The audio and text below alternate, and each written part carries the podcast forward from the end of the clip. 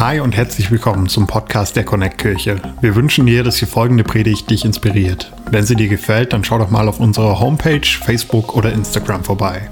Wir würden uns riesig freuen, dich auch mal live in unseren Gottesdiensten zu haben und mit dir zu connecten. Unsere Gottesdienste finden jeden Sonntag um 10 Uhr und um 11.30 Uhr in der Michaeliskirche Erfurt statt. Mehr Infos zu unseren Gottesdiensten findest du auf erfurt.connectkirche.de. Egal wo du gerade bist, wir hoffen, dass diese Predigt zu dir spricht und dich einen großen Schritt in deinem Leben weiterbringt. Viel Spaß beim Zuhören.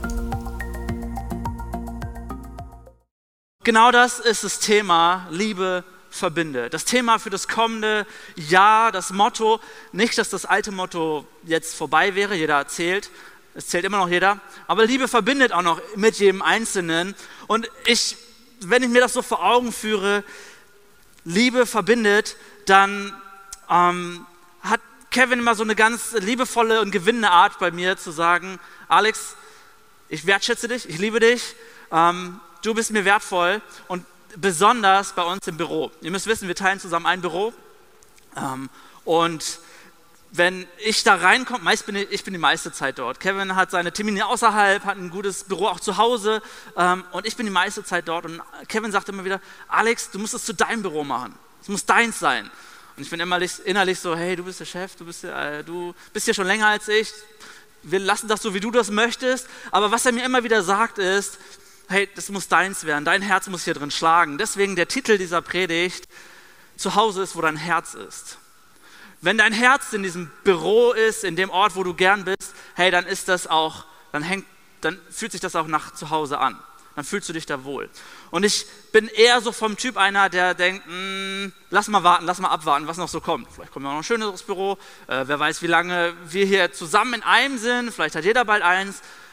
Wenn ich mir so das angucke, das Interieur, ich sehe die ganzen Bücherregale und denke, okay, das schmeichelt mir schon, das könnte ich stehen lassen. Ähm, der Stormtrooper hinter der Tür, gut, so ein Star Wars-Fan bin ich jetzt auch nicht. Spätestens, wenn ich mir vorstelle, dass neue Leute in das Büro kommen und sehen, oh, die beiden, das süße Pärchen, das ist ja süß. Und ich gucke so hin, äh, das ist ja gar nicht meine Frau, das ist Katha und Kevin. Spätestens dann merke ich, vielleicht sollte ich doch mal auch ein Bild von Anna und mir aufhängen. Ähm, oder so, mein Schatz, ich liebe dich. Und dann siehst du dann ein Bild von Katha. Und ich denke so, mm, ich sollte Bilder auch von Anna aufhängen. Ich sollte es zu meinem Zuhause machen. Ich bewundere Menschen, die ihre Wohnung, ihr Zuhause zu ihrem eigenen machen. Letztens Ellie Kneip sagt, ich bin jetzt umgezogen, alles dekoriert, jetzt fühle ich mich zu Hause, jetzt fühle ich mich angekommen. Kommst du zu mir nach Hause, wirst du eine, eine ähm, Küchen, Küchenlampe finden, die seit zwei Jahren kaputt ist und ich überlege immer noch, lohnt es sich, sie zu reparieren oder hält die ersatzweise Stehlampe noch ein paar Jahre aus? So, das ist meins, äh, lass mal abwarten. Ähm, ich habe jetzt vor zwei Monaten das erste Hochzeitsbild aufgehängt wo wir schon zwei, seit zwei Jahren in der Wohnung wohnen. So, das ist, ihr könnt ruhig klatschen, das ist okay. Das ist eher so mein Motto von, na, vielleicht äh, mal sehen, vielleicht kommt noch was.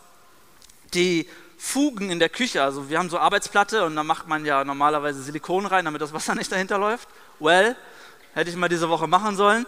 Ähm, bis heute nicht. Es könnte ja sein, dass wir in einem Jahr ausziehen oder wann auch immer. Who knows? Dieses Motto von mal sehen, wir schauen mal, man sitzt noch so auf gepackten Koffern, vielleicht kennst du das von der Freizeit oder von, von einer Konferenz, du bist in einem Hotel oder Jugendherberge und denkst, ah, den Koffer jetzt ausräumen, komm, in drei Tagen bin ich eh wieder weg. Ein ähnliches Feeling hatte das Volk Israel in Jeremia 29. Darum wird es heute gehen. Jeremia 29 spricht von dem Volk Gottes, was verschleppt wurde aus, ihrem, aus ihrer Heimat, aus Israel, verschleppt wurde nach Babylon. Und sie hatten immer dieses Feeling, hey, es geht eh bald wieder zurück. Klar, es ist Krieg und wir wurden verschleppt, ist nicht cool, aber es, es geht bald wieder zurück. Und da war dieser Prophet Jeremia, der gesagt hat, ja, wir wurden alle mal verschleppt, aber Gott hat einen Plan da drin mach es dir zu deinem Zuhause. Und darum geht es. Ich möchte den, ähm, die ersten Verse da vorlesen aus Jeremia 29, Vers 25. Wenn ihr eine Bibel habt, schlagt sie gern auf. Ähm, ansonsten könnt ihr sie auch auf den Screens mitlesen, die Stellen. Ähm, Jeremia 29, Vers 5 bis 11. Jeremia spricht zu dem Volk. Baut Häuser, richtet euch dort zum Wohnen ein, legt Äcker und Gärten an, freut euch an den Früchten, die ihr erntet. Heiratet und zeugt Söhne und Töchter. Sucht für eure Söhne Frauen verheiratet eure Töchter, damit sie Söhne und Töchter zur Welt bringen. Söhne, Töchter, Töchter, Söhne. Euer Volk soll wachsen und nicht kleiner werden. Setzt euch ein für den Frieden und das Wohlergehen Babels, wohin ich euch als Verbannte geschickt habe. Betet für das Wohlergehen der Stadt, denn wenn die Stadt, in der ihr gefangen gehalten werdet, Frieden hat, habt auch ihr Frieden. Der Herr, der Allmächtige, der Gott Israels spricht, lasst euch von den Propheten, die mit euch nach Babel geführt worden sind, und von den Wahrsagern nicht täuschen. Schenkt auch euren Träumen, die ihr euch erträumt, keinen Glauben. Sie geben vor, in, einem, in meinem Auftrag zu sprechen, aber ihre Weissagungen sind nur Lügen. Ich habe sie nicht gesandt, spricht der Herr. Denn so spricht der Herr. Erst wenn 70 Jahre vergangen sind, werde ich mich wieder liebevoll um euch bemühen. Dann will ich das Gute, das ich euch versprochen habe, in Erfüllung gehen lassen und werde euch wieder in euer Land zurückbringen. Denn ich weiß genau, welche Pläne ich für euch gefasst habe, spricht der Herr. Mein Plan ist, euch Heil zu geben und kein Leid. Ich gebe euch Zukunft und Hoffnung. Alright, das ist der Vers als Start von unserer Predigtserie Liebe verbindet. Ein Vers, Verse von Verzweiflung, von ähm, Verschleppung, von in 70 Jahren geht es erst weiter, aber wir wollen drei Punkte hier rausnehmen, die uns helfen zu sagen, Liebe verbindet und der Ort, an dem ich bin, der kann ein Zuhause für mich sein. Nämlich Vers 5 und 6. Jeremia sagt ganz klar, baut Häuser, richtet euch dort zum Wohnen ein, legt Äcker und Gärten an, freut euch an den Früchten, die ihr erntet. Und dann kommt Söhne, Töchter, Töchter, Söhne nochmal. Ähm, euer Volk soll wachsen und nicht kleiner werden. Der erste Punkt lautet, ich mache meine Stadt zu meinem Zuhause. Ich mache meine Stadt zu meinem Zuhause. Es wird nicht so schnell zurückgehen. Klar, Babylon nicht der beste Ort. Ihr wurdet verschleppt. Babylon in der Bibel ist der Inbegriff von Sünde, von Schuld, von Verderben, von allem, was schlecht ist. Und das Volk Israel wurde dahin verschleppt und sie wussten, wir sind das auserwählte Volk. Wenn wir in diese schlechte Stadt verschleppt worden sind, ey, dann wird es auch schnell wieder zurückgehen, weil das ist ja nicht Gottes Plan. Gott wiederum sagt, hey, ja, Nebukadnezar, ich habe ihn mit NEB abgekürzt, NEP, das schreibt sich einfacher, ähm, hat euch zwar verschleppt, aber ich habe ihn dafür gebraucht. Ich habe ihn benutzt, damit ich euch hier verändern kann. Denn in Babylon sollt ihr ein Zuhause finden. Klar, es gibt dort diese Altäre, es gibt dort Machenschaften, es gibt religiöse Riten, die absolut nicht cool sind. Also die haben die, die Herrscher, deren Religion war Kult war es braucht, dass man seine Söhne, seine Kinder geopfert hat. Und das Volk sagt, damit wollen wir nichts zu tun haben. Und Gott sagt gleichzeitig, bau dir dein Haus dort. Kehr dort ein, sei dort zu Hause. Lebt mittendrin, lebt nicht auf gepackten Koffern. Im Neuen Testament, dem zweiten Teil der Bibel, spricht Jakobus, sein Nachfolger Jesu Christi, leitet seinen Brief ein, den er an, an Leute richtet, mit einer ähnlichen Situation in Jakobus 1.1. Da heißt es, dieser Brief, er ist geschrieben an die Gemeinden, die zerstreut unter anderen Völkern leben. Er sagt, es ist eine feste Gruppe, eine Gemeinde, eine Kirche, zerstreut unter fremden Völkern. Also es ist scheinbar irgendwie möglich, diese feste Gruppe in einer fremden Umgebung zu sein. Und genau das ist meine, mein erster Punkt für uns heute, zu sagen, meine Stadt, mein Zuhause. Ich suche nicht, wo kann ich hingehen nach dem Studium, wo geht es wieder schnell hier raus. Ich suche nicht, oh, wo ist die, äh, der nächstbeste Ort raus aus dem Osten Deutschlands oder aus meiner Situation, von meiner Familie. Ich sage, das ist meine Stadt. Ich investiere mich hier, ich pflanze mich hier. Das ist mein Ort, wo ich aufblühen werde, wo ich in Kirche investieren werde, in, in meinen Nachbarn investieren werde, in, in mein Leben investiere. Das ist meine Stadt, das ist mein Ort. Mach dein Zuhause und ich mache meine Stadt zu meinem Zuhause zu Hause. Und es ist vielleicht ähnlich wie der Tisch, an dem wir mit unserer Familie sitzen, Großfamilie. Ich weiß nicht, wie groß deine Familien sind.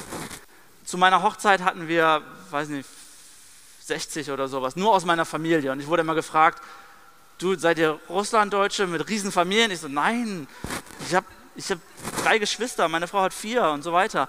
Und es ist aber der Ort, wo du es dir gemütlich machst, wo du mit Leuten abhängst, die du magst, die vielleicht aber auch ein bisschen schräg sind. Hoffentlich nicht so krass wie Babylon, aber Der Ort, wo du weißt, es ist meine Familie, ich kann es nicht ändern, aber ich werde ich werd mich hier zu Hause fühlen. So. Auf Familienfeiern, ich suche immer den Ort, der am gemütlichsten ist. So. Klar, man sucht den gemütlichen Stuhl. Ähm, wenn man, wenn ihr euch wundert, warum, also Familien haben Bräuche, oder? Annas Familie hat, Brauch, hat einen Brauch und meine Familie hat einen Brauch. Wenn du dich fragst, warum ich zeitweise auch meine Schokolade zum Abendbrot verdrücke, das liegt daran, dass eine Seite meiner Familie sagt, willst du Schokolade? Wann immer ich nach Hause komme, Alex, im Keller ist noch Schokolade, willst du Schokolade? Und immer gibt es Schokolade. Das ist ein Brauch, muss man nicht adaptieren, muss man nicht annehmen, kann man. Warum, wenn ihr euch fragt, warum nennen manche mich Sekt Alex? Eine andere Seite meiner Familie hat eine eigene Sektbrauerei, ne, wie nennt man das? Winzerei? Keine Ahnung, Sek Sekterei. Ähm, Kasimir Bumila, einer meiner weiten Vorfahren, ihr dürft euch überlegen, welcher äh, Seite, macht eigenen Sekt, schmeckt sehr lecker. Deswegen heißt es dann immer, wenn wir dahin kommen, Alex, willst du Sekt? So, Familie haben Bräuche.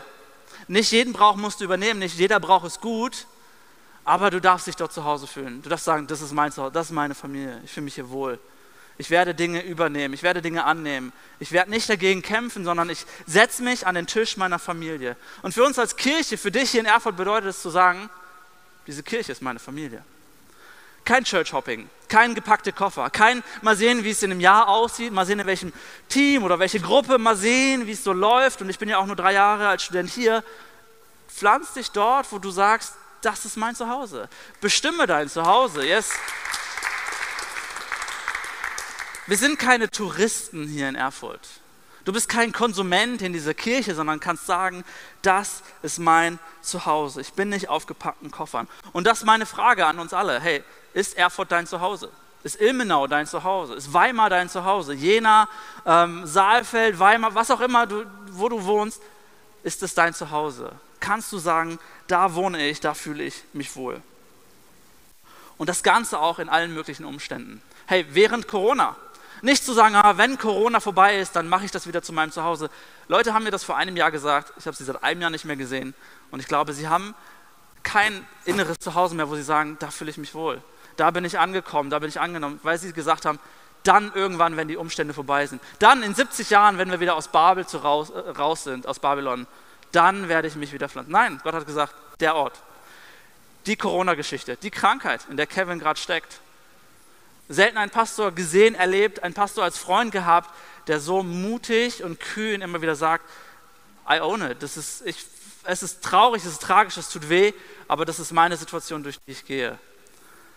Mach deine Stadt zu deinem Zuhause. Der zweite Punkt ist in Vers 10. Denn so spricht der Herr, erst wenn 70 Jahre vergangen sind, werde ich mich wieder liebevoll um euch bemühen dann will ich das Gute, das ich euch versprochen habe, in Erfüllung gehen lassen und werde euch wieder in euer Land zurückbringen. Der zweite Punkt bedeutet, ich vergesse meine Heimat, meine ewige Heimat nicht. Das Volk wusste genau, es geht wieder zurück. Sie haben eine ewige Heimat. Sie haben einen Ort, an dem sie jederzeit zurück oder eines Tages zurückkehren werden. Es ist der Ort, den sie ihre Heimat nennen. Und da ist ein anderer ähm, Schreiber im Neuen Testament, auch ein, äh, das ist Paulus, der an eine Kirche in Philippi, in einem Ort spricht und sagt, unsere Heimat ist der Himmel, wo Jesus Christus der Herr lebt und wir warten sehnsüchtig darauf. Er, Paulus erinnert uns und sagt, hey, die Stadt Erfurt oder wo du bist, das ist dein Zuhause, aber du hast auch noch ein zweites Zuhause. Und das ist wie mit einem Botschafter. Die Bibel vergleicht uns auch häufig mit so einem Botschafter. Ein Botschafter, gesandt aus Deutschland nach, keine Ahnung, Mexiko, ist dort und ist sich seiner Heimat bewusst, weiß, er repräsentiert ein anderes Land. Er kennt beide Sprachen fließend, er kennt beide Kulturen sehr gut. Er repräsentiert sein, das fremde Land, macht sich ein Haus in Mexiko, aber weiß, ich habe noch eine Heimat. Ich habe noch einen Ort, zu dem ich zurückgehe. er vergisst niemals das Land, das er repräsentiert. Und das ist vielleicht für uns als Kirche die Begegnungen am Esstisch. Das ist mein Ess Esstisch, Stuhl, Esszimmertisch, Stuhl, Esstischstuhl. Das ist der Ort, an dem ich sitze und sage, hey, so krass der Tag auch war und so gerne ich mit anderen Leuten abhänge und große Familie und Kirche liebe, am Abend sitze ich überwiegend an meinem Esszimmertischstuhl ähm, mit meiner Family und mit guten Freunden. Ich sitze dort und weiß, das ist meine Heimat. Das ist das, wo ich hingehöre. Das ist das, wo ich Freunde zu einlade. Das ist das, wo ich mit meiner Connect-Gruppe, wenn wir uns wieder treffen dürfen, am Tisch sitze, mit ihnen was Leckeres esse, mit ihnen quatsche. Das ist das, wo ich vielleicht auch per Zoom am Tisch sitze und sage, das ist mein Zuhause, wo ich auftanken kann. Das ist der Ort, wo Kirche im Kleinen gelebt wird, wo Beziehungen stattfinden. Großfamilie, hey, ich muss jedes Mal neu fragen, was arbeitest du nochmal? Mit wem bist du noch zusammen? Und so weiter. Also ich habe eine größere Familie. Und auch in diesem Kontext müssen wir immer wieder fragen. Aber das, wo du deine Heimat weißt, können wir Freundschaften bauen. Kirche im kleinen Leben. Und es ist dieser reich gedeckte Tisch, von dem ich letzte Woche gesprochen habe. Der Tisch in Gottes Gegenwart mit Freunden, der genossen werden kann. Wo ich neu gestärkt werden kann. Da, wo ich trotz Umstände, trotz Schwierigkeiten sagen kann, das ist meine Heimat. Oder das, ja, das ist meine ewige Heimat. Denn Babylon bleibt Babylon. Kleiner Zungenbrecher wie Brautkleid bleibt. Babylon bleibt ba Babylon. Draußen um, drumherum bleibt es gleich. Es bleiben Umstände. Corona, Krankheiten, Stress, Situationen, finanzielle Engpässe, wie auch immer. Ich kenne meine ewige Heimat. Ich, ich habe hab mir mein Zuhause gesteckt. Ich weiß, wo meine ewige Heimat nämlich eines Tages im Himmel sein wird. Den, den Ort, wo ich Gott begegnen werde. Vielleicht hilft dir das zu verstehen, dass es wichtig ist, dass wir diesen Ort haben, nicht vergessen, wo meine Heimat ist. Nicht alles adaptieren, was gut ist, äh, was schlecht ist, was gut ist, ja. Was schlecht ist, nicht alles adaptieren und annehmen, wo Babel voller Schuld und voller schlechten Dingen lebt. Ich meine, zu Hause, deine, meine Biotonne steht draußen. Ich hole sie nicht mit rein. Sie stinkt, sie steht draußen. Ich weiß aber, wo mein Zuhause, wo meine Heimat ist. Du kannst schlechte Dinge draußen lassen, in deinem Zuhause, kannst, weißt aber trotzdem, wo deine Heimat ist, wo du dich, wo, wo dein Herz auch hängt. Also das Erste, ich mache meine Stadt zu meinem Zuhause. Ich ohne sie. Ich richte mich ein. Ich entscheide sie, mein Zuhause zu nennen. Das war für Anna und mich ein Gamechanger. Zu sagen, wir fahren nicht nach Hause, sondern wir fahren zu meinen Eltern. Weil Erfurt ist mein Zuhause geworden. Das war für mich ein Gamechanger. Das zweite, ich vergesse nicht, wo meine ewige Heimat ist. Ich tanke mit Freunden am Tisch auf, in der Gegenwart Gottes, immer wieder. Und das dritte ist Vers 7. Setzt euch ein für den Frieden und das Wohlergehen Babels, wohin ich euch als Verbannte geschickt habe. Betet für das Wohlergehen der Stadt. Denn wenn die Stadt, in der ihr gefangen gehalten werdet, Frieden habt, habt ihr auch Frieden. Also der dritte Punkt lautet, ich bete für meine Stadt und setze mich für sie ein. Das, das war shocking für diese Leute. Sie wussten, sie sind verschleppt von der fremden, von der feindlichen Nation und Gott sagt, betet für Babel. Wenn es Babel gut geht, wird es euch gut gehen. Das musst du dir vorstellen. Betet für eure Feinde. Erst wenn es euren Feinden gut geht, wird es euch gut gehen. Wenn du dich einsetzt für deine Stadt, dann wird es dir persönlich gut gehen. Das ist der Kern, das Kernstück dieser Passage, dass Gott sagt, hey, dieser, dieser Frieden, von dem die Rede ist, wo es heißt, ähm, das Wohlergehen der Stadt, ihr habt erst dann Frieden, wenn die auch Frieden haben. Dieser Frieden, von dem die Rede ist, ist nicht ein, jo, uns geht's gut, wir sind versorgt sondern dieses hebräische Wort Shalom steht für allumfassenden Frieden, für jeden einzelnen Lebensbereich, für jede Situation, inneren, äußerlichen Frieden, etwas, was Gott schenkt, über die Maßen gesegnet. Das bedeutet es hier, wofür das Volk beten soll. Und sie sind geschockt und wissen, warum. Und ich glaube, der Kern liegt darin, du kannst nicht für etwas beten, was du nicht wirklich aufrichtig liebst. Vielleicht also mir ging das die letzten Wochen so. Mir fiel es leicht, für Kevin und Cutter zu beten, weil ich sie lieb habe. Weil ich, ich es wär, ist kein Problem, länger da zu sitzen, zu stehen, zu knien, zu weinen, für sie zu beten, weil ich sie liebe. Für unsere Feinde zu beten, für deine Nachbarn, die dir auf den Keks gehen, für deine Arbeitskollegen, die dich schlecht behandeln, keine Ahnung. Da fällt es uns vielleicht nicht so leicht. Du kannst nicht für etwas beten, was du nicht liebst. Und das ist der Punkt, Liebe verbindet. Und für uns als Kirche ist es vielleicht nicht der gemütliche Stuhl, nicht der Esszimmertisch, Esstischzimmerstuhl, sondern die Bierbank. Die Bierbank, wo wir uns mit Freunden treffen, Nachbarn treffen, wo, ich hoffe, deine Nachbarn sind nicht deine Feinde, aber die vielleicht für dich hier und da fremd sind, ähm, wo du nicht weißt, wie ticken die. Das ist vielleicht für dich dein Spieleabend mit, mit Freunden. Das kann die Bierbank sein, das kann dein Sportverein sein, es kann dein Kaffee trinken sein mit Freunden. Manchmal ist es unbequem. Manchmal ist diese, also wer sitzt schon gerne auf Bierbänken? So, ehrlich? Irgendwer? Okay. Ähm, ist manchmal unbequem.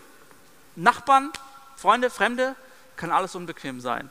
Aber das ist der Ort, wo Gott sagt, liebe deine Feinde, liebe deine Nachbarn, liebe deinen Nächsten. Ich weiß nicht, jeder ist dein Nachbar, aber jeder ist dein Nächster, für den du beten kannst. Jeder ist dein Nächster, in den du investieren kannst.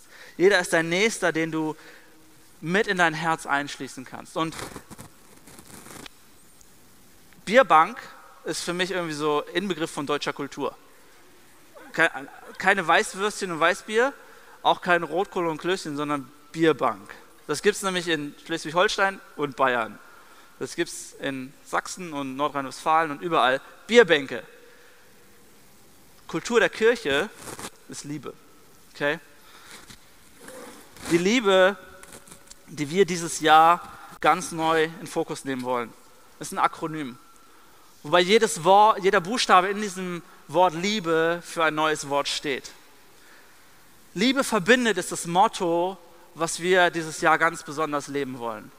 Und das erste, der erste Buchstabe Liebe steht für Leidenschaft. Leidenschaft, uns zu investieren, in Menschen zu investieren, zu beten, dass das Wohlergehen dieser Stadt ausgeht und dass es dieser Stadt wohlgeht, dass es ihr gut geht. Dafür braucht es Leidenschaft. Du kannst nicht dich in eine Stadt investieren, wenn du das nicht auch im Herzen spürst. Denn Leidenschaft ohne Liebe, hey, das ist einfach nur Selbstzentriertheit. Leidenschaft ohne Liebe ist Selbstzentriertheit. Das ist einfach nur, ja, okay, ich mache das jetzt und äh, ich gebe geb Gas, ich gebe Gas ich mache das, aber wenn keine Liebe ist, dann, ist es, dann machst du es irgendwie nur für dich. Diese 24-7-Prayer-Liste, hey, du kannst es machen, wenn da keine Liebe, keine Leidenschaft drin ist, dann ist es okay, aber es verändert alles, wenn da Liebe drin steckt. Wenn du Kevin und Katha vielleicht persönlich kennst, wenn, du, wenn dir das Herz zerbricht aus Leidenschaft, weil du weißt, wie es ihnen geht. Leidenschaft. Zweiter Punkt ist, innovativ sein. Wir als Kirche wir wollen eine Kirche sein, die innovativ ist, die Gas gibt, die sich einsetzt für ihre Stadt, die sagt, hey, diese Aktionen, die wir machen können als Kirche, sind zum Beispiel Livestream an den Start bringen. Zu sagen, Menschen zu Hause sollen das miterleben. Wir, wir sind innovativ, bringen alles Mögliche zusammen, damit Menschen Gott erleben können. Wir sind innovativ und starten eine Stadtlichtwoche dieses Jahr, wo wir eine ganze Woche lang uns investieren in, in Erfurt, in Ilmenau, hoffentlich darüber hinaus eines Tages Jena, Weimar, Mühlhausen, wo auch immer wir sein werden. Wir wollen innovativ sein, wir wollen uns investieren. Wir wollen Gas. Jetzt ist was Straßenschilder putzen, keine Ahnung, Fahrräder putzen, ähm, Parks aufräumen. Fridays for Future, ich habe die so oft gesehen, wie die Parks aufgeräumt haben. Hey, das ist innovativ, dieser Stadt etwas Gutes zu tun. Wenn Liebe da nicht drin steckt, wenn Liebe in der Innovation nicht drinsteckt, hey, dann ist es nutzlos. Dann ist, du hast was erfunden, hast es gemacht, cool, es gibt, es gibt einen Livestream, aber wir machen es lieblos, hey, dann ist es nutzlos. Liebe muss auch in der Innovation stecken. Das dritte ist ermutigen. Wenn wir, wir wollen, dass die Stadt ermutigt ist, dass es ihr wohl geht, dass es ihr gut geht, dass sie spürt, dass eine Kirche, die betet für sie, die investiert sich, die hat jedes Stadtviertel in dieser Stadt auf dem Herzen. Und wir ermutigen sie nicht einfach nur ähm, mit frommen Worten, nicht einfach nur mit dem Gebet, sondern wir setzen uns mit allem, was wir sind, ein. Wir sind wertschätzend, wir, wir bauen Kirche auf, wir bauen vielleicht Orte auf, wo Leute ermutigt sind auf eine ganz neue Art und Weise. Wir haben jetzt vor ein paar Wochen, Monaten mittlerweile Corona-Pakete verteilt an Menschen hier in Erfurt. Wir wollen einfach ermutigend sein. Wir wollen ihnen etwas Gutes tun. Ohne Liebe, die mit anderen verbindet, ist Ermutigung einfach nur hohl. Wenn du ermutigende Worte hast, wo keine Liebe hintersteckt, dann ist es meist hohl, dann ist es ein, eine Floskel. Wenn ich einfach nur ein Paket irgendwem vor die Tür stelle und sage, hier, Ermutigung für dich. Das ist keine Ermutigung. Deswegen wollen wir eine Kirche sein, die mit Liebe verbunden ist, die in, sich in Menschen investiert. Das dritte, äh, das vierte ist, dass wir unser Bestes geben. Wir als Kirche wollen eine Kirche sein, die ihr Bestes gibt. Für Gäste das Beste. Du kannst es auch wieder umformulieren sagen, für Gäste nur die Reste. Das macht dann keinen Sinn. Für Gäste nur das Beste. Hey, wenn ich zu Hause bin, ich versuche die Wohnung vorher aufzuräumen. Und vielleicht werde ich auch nochmal die Deckenlampe in der Küche reparieren. Für Gäste, ich will, dass es ihnen gut geht. Der ähm, Jesaja spricht hier von dem Shalom, von dem Wohlergehen. Das ist das Beste, was sie bieten konnten. Das ist das Beste, was sie machen konnten. Hier heute Morgen, 6.30 Uhr, wir haben mit 16 Leuten zusammen aufgebaut, weil wir sagen, wir wollen das Beste für unsere Gäste. Wir geben unser Bestes. Wir sind eine Kirche verbunden in Liebe miteinander. Und wenn jemand einzuladen, also Beste, nee, äh, Bestes zu geben, ohne in Liebe verbunden zu sein, das ist dann nur eine nette Angewohnheit. So, ich, ich mache das halt so, ich gebe mein Bestes. Wenn Liebe da drin steckt, hey, dann kann das Leben verändern. Dann ist es das, was du tun kannst. Das letzte, wo wir mit Menschen verbunden sind, ist, dass wir einladend sind. Eine Kirche, die einlädt. Eine Kirche, wo wir sagen, es geht nicht nur um uns, es geht um alle Menschen. Christ, Atheist, Skeptiker, Agnostiker, von nichts eine Ahnung oder schon seit ewig dabei, es ist für alle was. Jeder, jeder Herkunft, jeder Hautfarbe, jeden Alters. Wir wollen eine einladende Kirche sein, die sich investiert, damit Menschen Jesus kennenlernen. Wenn, wenn du einladend bist, aber keine Liebe darin hast, keine Freude darin hast, hey, dann ist es auch manchmal einfach nur ein Pflichtgefühl. Jemanden einfach nur einzuladen, weil es Programm ist, ohne dass Liebe ist. Hey, ich hasse es, wenn ich Freunde einfach nur einladen muss, weil es auf dem Kalender steht. Das ist keine Liebe. Deswegen wollen wir eine Kirche sein, die so gerne und so, so voller Herz dahinter steht und sagt, Liebe verbindet. Da, wo es in deinem Herz schlägt, hey, da lädst du gern ein. Da sagst du, hey, Kirche, Sonntagmorgen sei dabei. Hey, mein, Familie, mein Familienstuhl, komm mit in meine Großfamilie. Mein Stuhl abends beim Essen, hey, sei du mit dabei. Ich liebe es, mit dir Zeit zu verbringen. Am, auf der Bierbank, ähm, auf dem Klappstuhl, eine Kirche, wir wollen eine Kirche sein, die einladend ist, voller Liebe, die verbindet.